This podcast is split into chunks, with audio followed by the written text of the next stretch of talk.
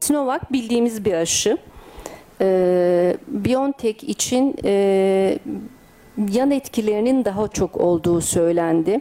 Ee, özellikle e, SVO dediğimiz e, felç e, geçirme ihtimalinin yüksek olduğu söylendi ama inanın bunlar e, şu anki istatistiklerle e, tam olarak söylenecek e, değerler değil.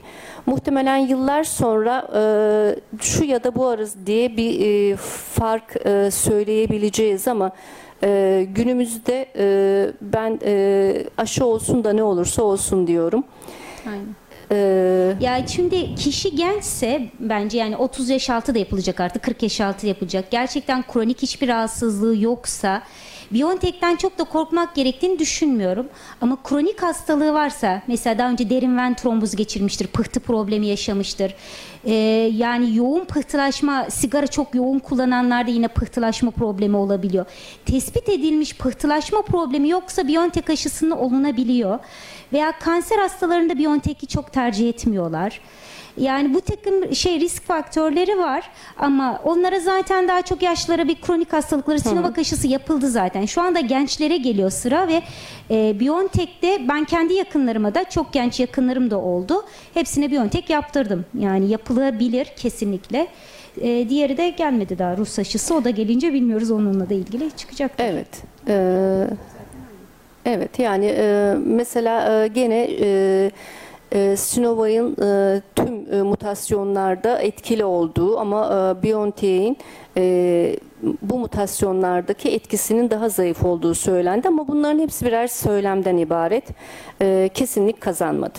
Yani Almanlar da kabul etmiyor zaten bunu. Hatta onlar Hint mutasyonuna dahi iyi geldiğini iddia ediyorlar Evet. ama bunlar hepsi iddia tabii ki. Hani böyle elimizde kesin bir verimiz de yok açıkçası bununla ilgili. Bu yüzden kesin bir şey söyleyemeyiz ama güvenilirlik açısından bence BioNTech'te rahatlıkla genç hastaların olabileceği, kronik hastalığı, ciddi pıhtılaşma problemi olmayan hastaların olabileceği bir şey ama alerjik reaksiyon diyorsanız hani aşı yapılıp hemen vefat eden hastalar olmuş mudur? Mutlaka olmuştur, açıklanmıyordur. Ee, çünkü alerjik reaksiyon her aşıda olabilir. Ve yaptıktan sonra zaten kısa süre içerisinde hasta vefat eder. Çok da geri dönüşümlü değildir ciddi alerji.